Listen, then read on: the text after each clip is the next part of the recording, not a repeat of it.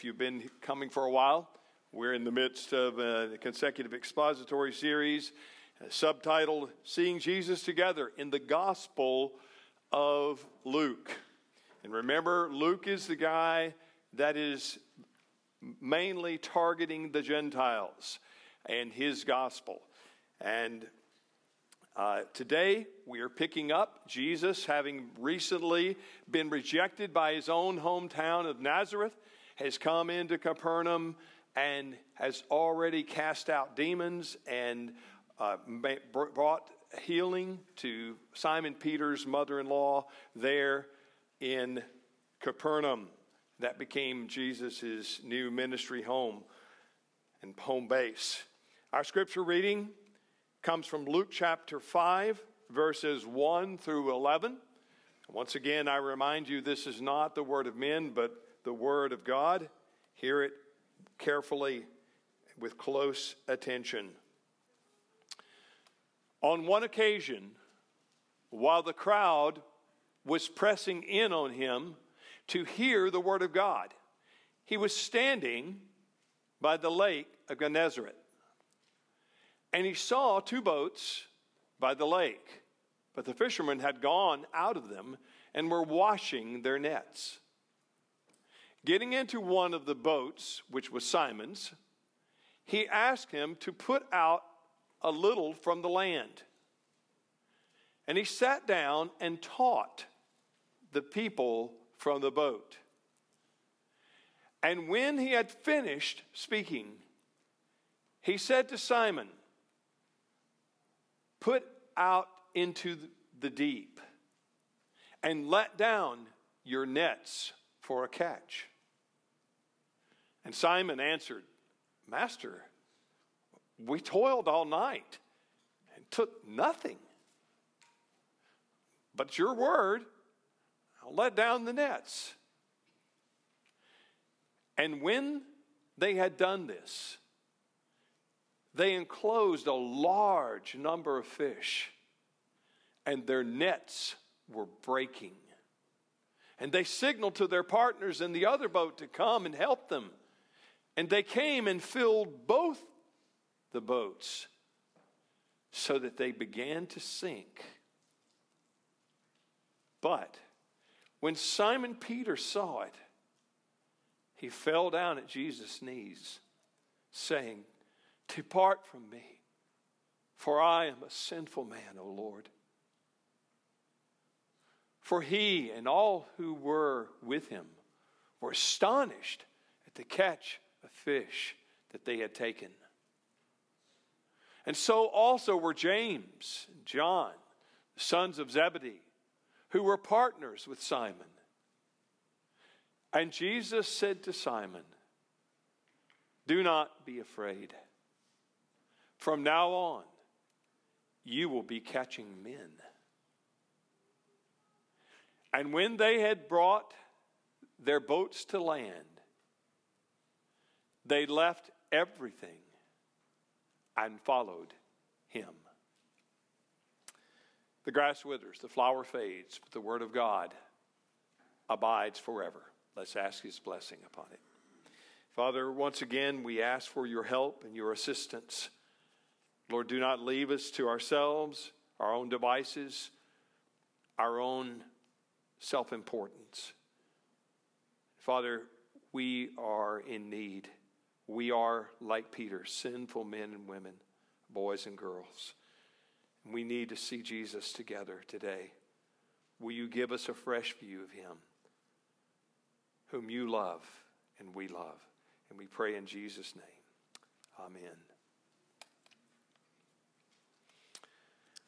Much of my boyhood adventures involved water sports and fishing on a dam on the dam controlled rivers of the Tennessee and the Coosa.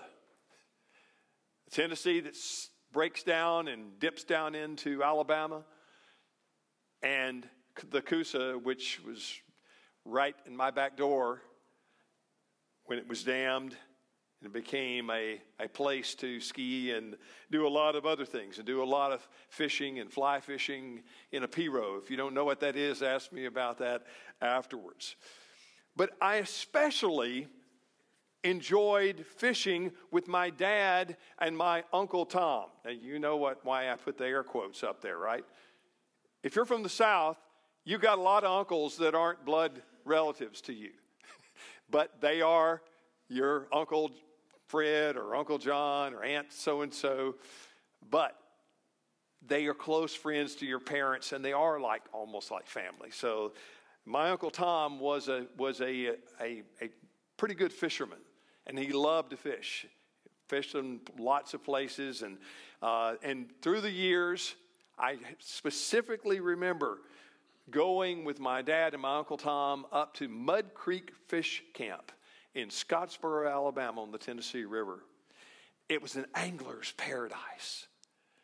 There were there was there was great fishing and we always my my uncle would come back with just huge catches of fish brim and crappie and sometimes large bass. Now that was when i was growing up. But do you know that 2000 years ago there was another body of water that was alive with great variety of fish and fishermen there's something like 25 different fish in that lake. Interestingly, it was called by Luke in this text the Lake of Gennesaret. But most people know it as what? The Sea of Galilee. Now, have you ever thought about why would, why would uh, Luke give it a different name? Well, don't forget, he sailed the Med with Paul. Now, that's a big body of water. He probably looked at, at the Sea of Galilee and said, Sea of Galilee? That's a freshwater lake. At any rate, we're getting off track. For we know that Luke does not tell us a fish story in order that we will admire the fish. He's telling us so that we will see Jesus again today in his gospel. So, today's outline is this it goes like this the coaching, the cast, and the catch. Now, in order to get that alliteration, I had to kind of bend the word teaching a little bit, but it is, that is a synonym coaching. So, in order to keep the, the uh, C alliteration, um, I had to do that. But anyway, uh, the teaching, the cast, the catch, or the, the coaching, the cast, the catch. All right, let's dig in to verses 1 through 3. Now, if you recall from last week, Capernaum, the town that Jesus had determined to be kind of his new headquarters, was on the northern shore of the Sea of Galilee. And it was also where, guess what? Peter lived, and his brother Andrew. And you heard in, from the text, they were in partnership with these two other dudes named James and John, the sons of Zebedee, and would later be called by Jesus the sons of thunder. Okay? So, let's just get a little more orientation here, and I'm going to try to throw this up uh, on the screen. The first, uh, yeah, here we go. Uh, why isn't that? Brand new battery. And let's see. Oh, there it is. Okay. All right. There's Capernaum. The red uh, in the center, right up at the very north of the Sea of Galilee, or Lake Gennesaret, as uh, uh, Luke called it. And remember, Jesus would have come from over in this area and through the valley of the wind and doves and established here and probably the fishing would have taken place something like this. Next slide, please. All right, there's a, there's a picture of the Sea of Galilee. You can see it here, and this is where he would have come through. That's the Mount Arbel. That would have come where he would have come right through that valley and into this area of fishing. Tiberias would have been further on down. Next slide. That's another uh, view uh, looking over on the uh, uh, east side of the lake or the sea. Uh, one, another one, please. Next. I think we know that person, don't we? that is Mrs. G. That's uh, Louise. Uh, take scooping up some water. Uh, it could have been right here that Jesus uh, was out in that boat that we just read about. Could have been right in this area. It could have been a little bit further down or whatever, but that's, that's X marks the spot. And one more, I believe, I think we have. And by the way, um, their fishing vessel did not look like that. that's a that's a contemporary vessel. There is a one that you can see parts of, and uh, of the what the the original would have been uh, would have been much more shallow and draft from that, and that's why they threatened to over overturn uh, when the fish uh, haul was so great. All right, thank you very much, operators. Thank you. Um, now. Jesus had already announced that he was sent to be an itinerant preaching pastor. He was sent to preach the gospel of the kingdom, and that he did. Luke told us that last time in Luke uh, chapter 4, verses 42 through 44. And then in chapter 5, where we are now looking at today, it opens a scene of people thronging to listen to Jesus. But by this point, things have really gotten out of hand. It's not just a few people in a synagogue, it's spreading like wildfire. People are coming from all places, and the crowds are growing and amassing. And yet they were wanting to hear the teaching of Jesus there. And Jesus had as it were, apparently, backed up and backed up as the crowds kept coming in on the shore of the lake. And finally, Jesus looked back and realized he was about to be in the lake, but the press of the crowd was so great. And the multitude was growing larger and larger and crowding Jesus there on the edge of the lake. So Jesus, using his surroundings to his advantage, created an ad hoc amphitheater. If, we, if you'd looked at those, again, those, those uh, images that I showed you of that mountain and where it, it literally would create at the base of that, bouncing off of those huge, high mountains, would have created a, a, a tremendous uh, uh, ability to create an uh, amplification, great amplification, so that all of the multitudes would be able to hear. And Jesus also asked Simon, remember, to anchor his boat just a little bit out, enough to where they wouldn't be getting in, but where he would still be able to speak and for them to hear. And he sat down, as was the, remember, we realized you stand up to read the word uh, was common, but the teaching was sitting down. And, uh, and so he sat down in Peter's boat. Now, speaking of Peter, who was at this point exhausted and tired and sweaty, and finally he sat down to listen also. Now, why was he exhausted, tired, uh, sweaty? Because he'd been fishing all night. He and his crew, his brother and the sons of Zebedee, they had two boats and they had been fishing all night and they had gotten nada, zippo, nothing. They were good fishermen. They were successful. They knew how to fish, not a thing. They were frustrated, tired, fatigued. And so they said, well, we might as well listen to a sermon. Now, the second section here is the cast, verses 4 through 7. Now, wouldn't you know, uh, wouldn't you like to know what Jesus taught the people that day, that morning? I mean, that morning, they people Jesus had been healing apparently through the night as well. They all must have been exhausted. And yet, wouldn't you like to know what he was teaching? Maybe it was about discipleship. Maybe it was uh, about uh, trusting God and, and, and even when you can't see how things are going to work out. Who knows? We don't know. Luke didn't give us any of those details. But what we do know is this Jesus gave some instructions in verse 4 to Simon. Listen to what he said.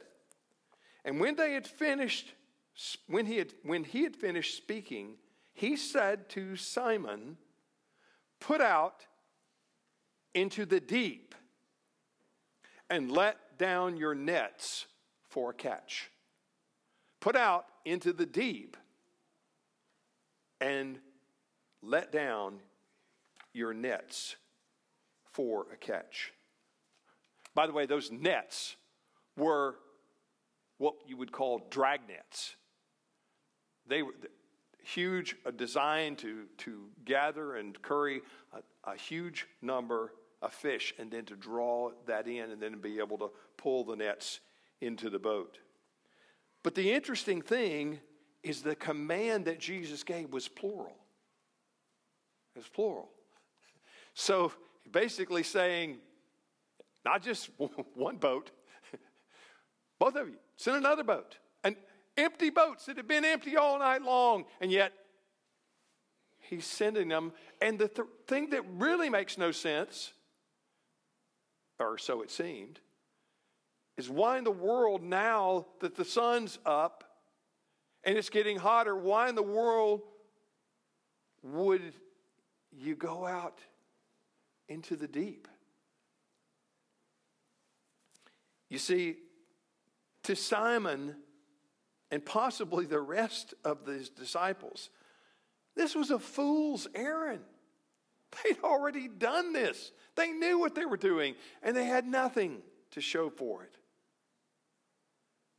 They knew he was a fisherman and he knew fish retreat to the depths to stay cool during the day. They get into the depths. And so Jesus is sending them out where there's, there's no way there it makes any sense at all. Simon knew you fish at night, and he'd already done that. How was that working out for them? It was like, Jesus. It, it was almost like as if probably Peter had something, he'd probably, I know he didn't say it, but it was probably in his mind, and it would have been maybe in yours and mine if we had been there. Jesus, come on, stay in your lane, bro. Stay in your lane. I'm the professional. I'm the fisherman. You don't know what you're doing. But, however, not long after following the master's instructions, Peter saw the top of the net become so taut, so taut that it was about to break like a fiddle string. And he realized, oh my. And they started, he, he t- hollered out to the other guys, get over here, help us. Another team of fishermen quickly came to the rescue, but both boats were in peril of sinking. There were so many fish. Never had they seen anything like this. Not in their wildest dreams. And both of the boats were filled with this miraculous catch. Eventually, the boats rowed to the shore with their vessels barely visible, probably really close to the waterline. Just a little tip and would have taken in water. Now, consider the catch. That was the cast and what it had yielded. As the fish came in, Peter must have been just completely lost as to what to think. None of this made sense. He must have been already, we know he's already exhausted physically. But he must have been overtaxed and overwhelmed. You see, on the face of it, his reaction is surprising.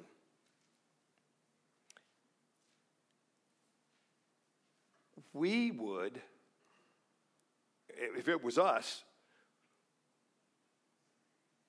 and you would think he would do something like this, that he would, he would expect joyful, he would be, he would be um, uh, just jumping up and down for joy and great enthusiasm. After all, what had Jesus just done? In light of what had happened to them, they got skunked. And now, in light of what Jesus has brought, uh, this fabulous, amazing catch, Jesus had just turned their financial fortunes right side up. Jesus had turned a financially devastating night into an unprecedented windfall. But what that's what you would that's logic. That's what you would be saying. They'd be jumping up and down. Hey, thank you, Lord God Almighty. You know. But that wasn't what Peter did. He was dazed and confused, all right, but he was thinking about other things trying to put the pieces together. And instead of rejoicing at this great catch, at this great gift that Jesus had given them, Peter falls at Jesus' knees and begs him, Jesus, don't even look at me, go away. Don't come near me. For I am a sinful man The text says, Depart from me, for I am a sinful man, O Lord. Is it, you see, is it that Peter sees who Jesus is as the Lord of all creation? Probably so. He gets that at that point in time. He's not that obtuse. He gets that. And that helps him see that if that's him, what does that make me? I'm a sinful man, far more than I ever thought. There was probably in Peter a lot of arrogance. It shows up in other places. there were other opportunities for him to show that. But you see, Peter seemed, for all his acquiescence, to having assumed a certain superiority to Jesus. And now all of that is blown to pieces. Peter thought he knew Jesus. He realized that morning, I don't know anything except that guy is my future. That's called discipleship. You see, now, in light of that, listen to what R.C. Sproul, the late R.C. Sproul, says about this text. We notice that Jesus did not, this is so, the gospel is so beautiful here. Despite Peter basically thinking Jesus doesn't know what he's doing, thinking he's obviously a neophyte. Peter's the one that's got the stuff. And he might even help Jesus from time to time. Instead of that attitude now, it's been blown to pieces. And Sproul says, We notice that Jesus did not lecture Peter about his sins. He was right. He was a sinful man, more than Peter even realized. Jesus knew that. We notice that Jesus did not lecture Peter about his sins. There was no rebuke, no word of judgment. All Jesus did was to show Peter how to catch fish. But when the holy is manifest, No words are needed to express it when you're in the presence of God. And Peter knew he was. Peter got the message that was impossible to miss. The transcendent standard of all righteousness and all purity blazed before his eyes. Like Isaiah before him, Peter was undone. That's the right response before a holy God. I'm working on this somehow, some way, whether it's with the choir or some kind of a, uh, a greater um, quartet or something. There's a wonderful, wonderful worship song that I want us to learn. I'm just going to quote you just a few words from, the, from this song, and it's right in the ballpark of what Sproul is talking about in the presence of a holy God. It is only, the name of it is only a holy God. I tempted, I was tempted to sing it, but I'm not going to. You, you, get, you get off today. Who else could rescue me from my failings? Who else would offer his only son?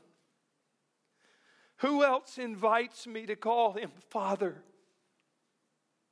Only a holy God. Only a holy God. Come and behold him, the one and the only.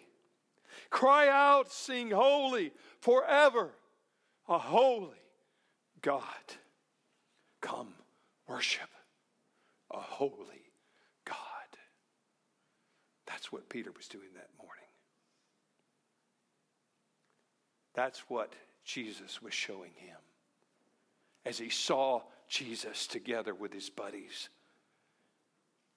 in a way he had never imagined or dreamed.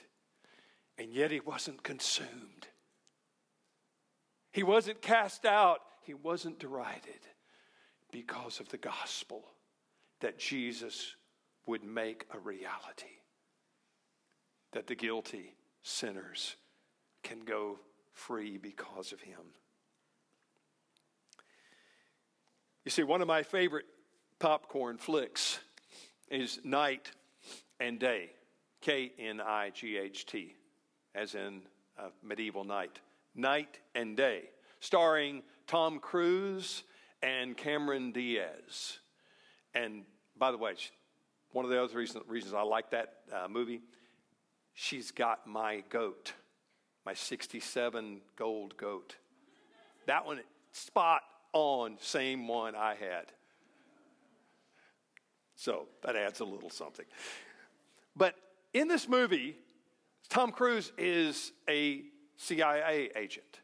And guess what? You won't believe this, but he's being chased by a bunch of other CIA agents trying to snuff him. They're bad guys. They've gone corrupt, they've gone rogue.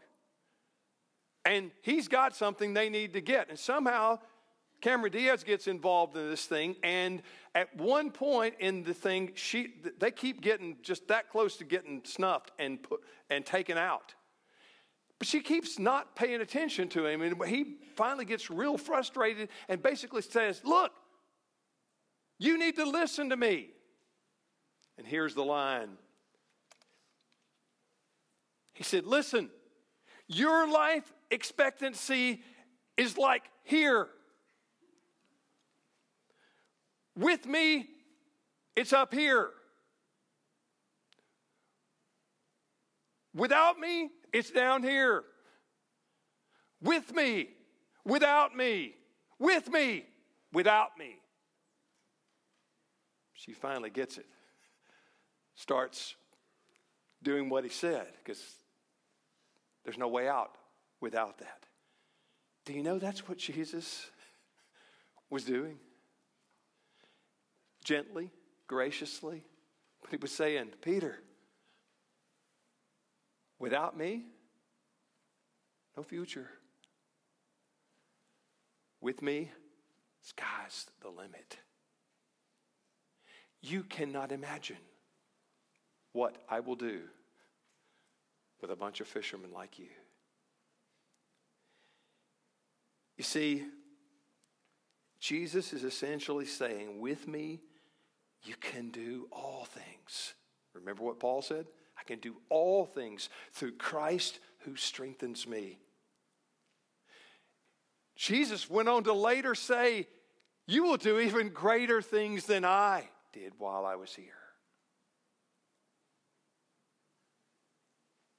But without him, Jesus was saying, Everything that you touch will come to no avail.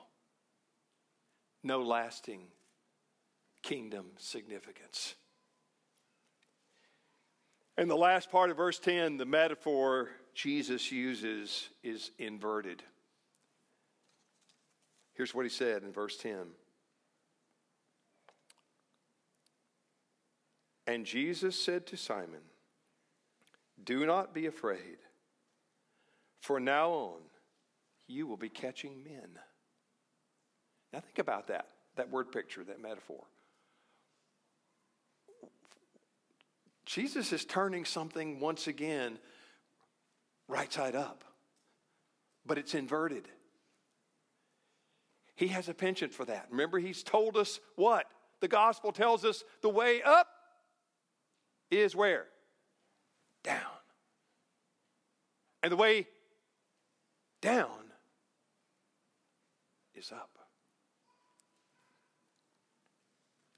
The way down, when you go down, that's when you can truly go up. And Jesus is using this inverted metaphor. Think about it.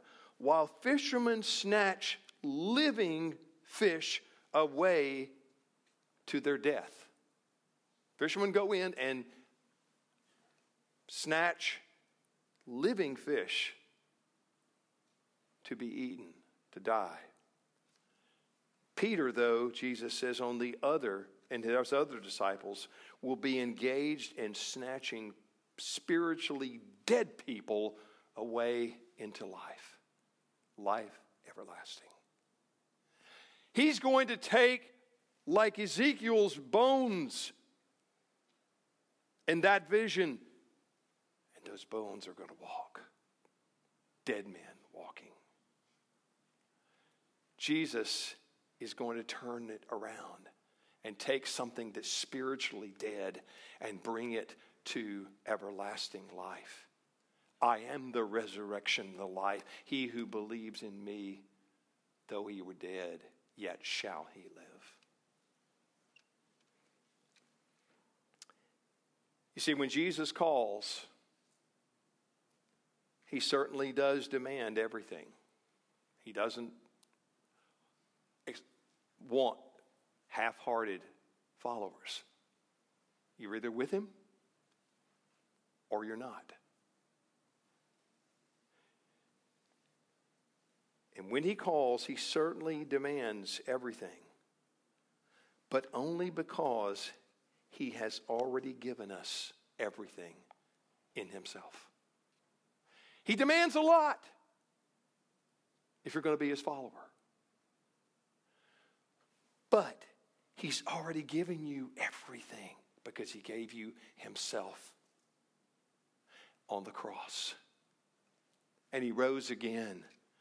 And His plan is to restore all things, to make everything new for us and the world that we would have never dreamed of.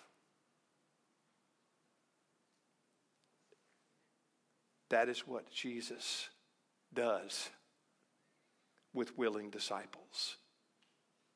But it's all, it's all His. And we can have that because of His gift. Jesus is telling us, though, the task is not done. It's not over. It's not finished. His task here on earth 2,000 years ago in his mighty resurrection and ascension was his finish. But that's just the start of making all things new. And we're in the middle of that now. Jesus is telling them and us the task is not finished yet. Matter of fact, there's a wonderful uh, Getty hymn that we've sung here a number of times. I don't know why I couldn't think of it. I wish I had uh, in time, but I didn't want to throw a last minute out there with it. But facing the task unfinished. Just listen to these last the words to that. We go to all the world with kingdom hope unfurled. No other name has power to save but Jesus Christ the Lord. Jesus Christ the Lord. That's the unfinished task to go into all the world. He goes with us, He goes before us. And He can take us where we will never, could never imagine into a future beyond our wildest dreams because we're His. We belong to Him. Amen. Let's pray. Father, thank you for, again, teaching us as you taught by the Sea of Galilee. Father, simple lessons, but profound in impact. Father, continue, make us willing to be your disciples and remember that the task is not finished. That's why missions must go on. Father, until that day and when you come and bring everything into rightness. Lord, until then, give us faith, hope, and love to walk with you. And we pray in Jesus' name and for his sake. Amen.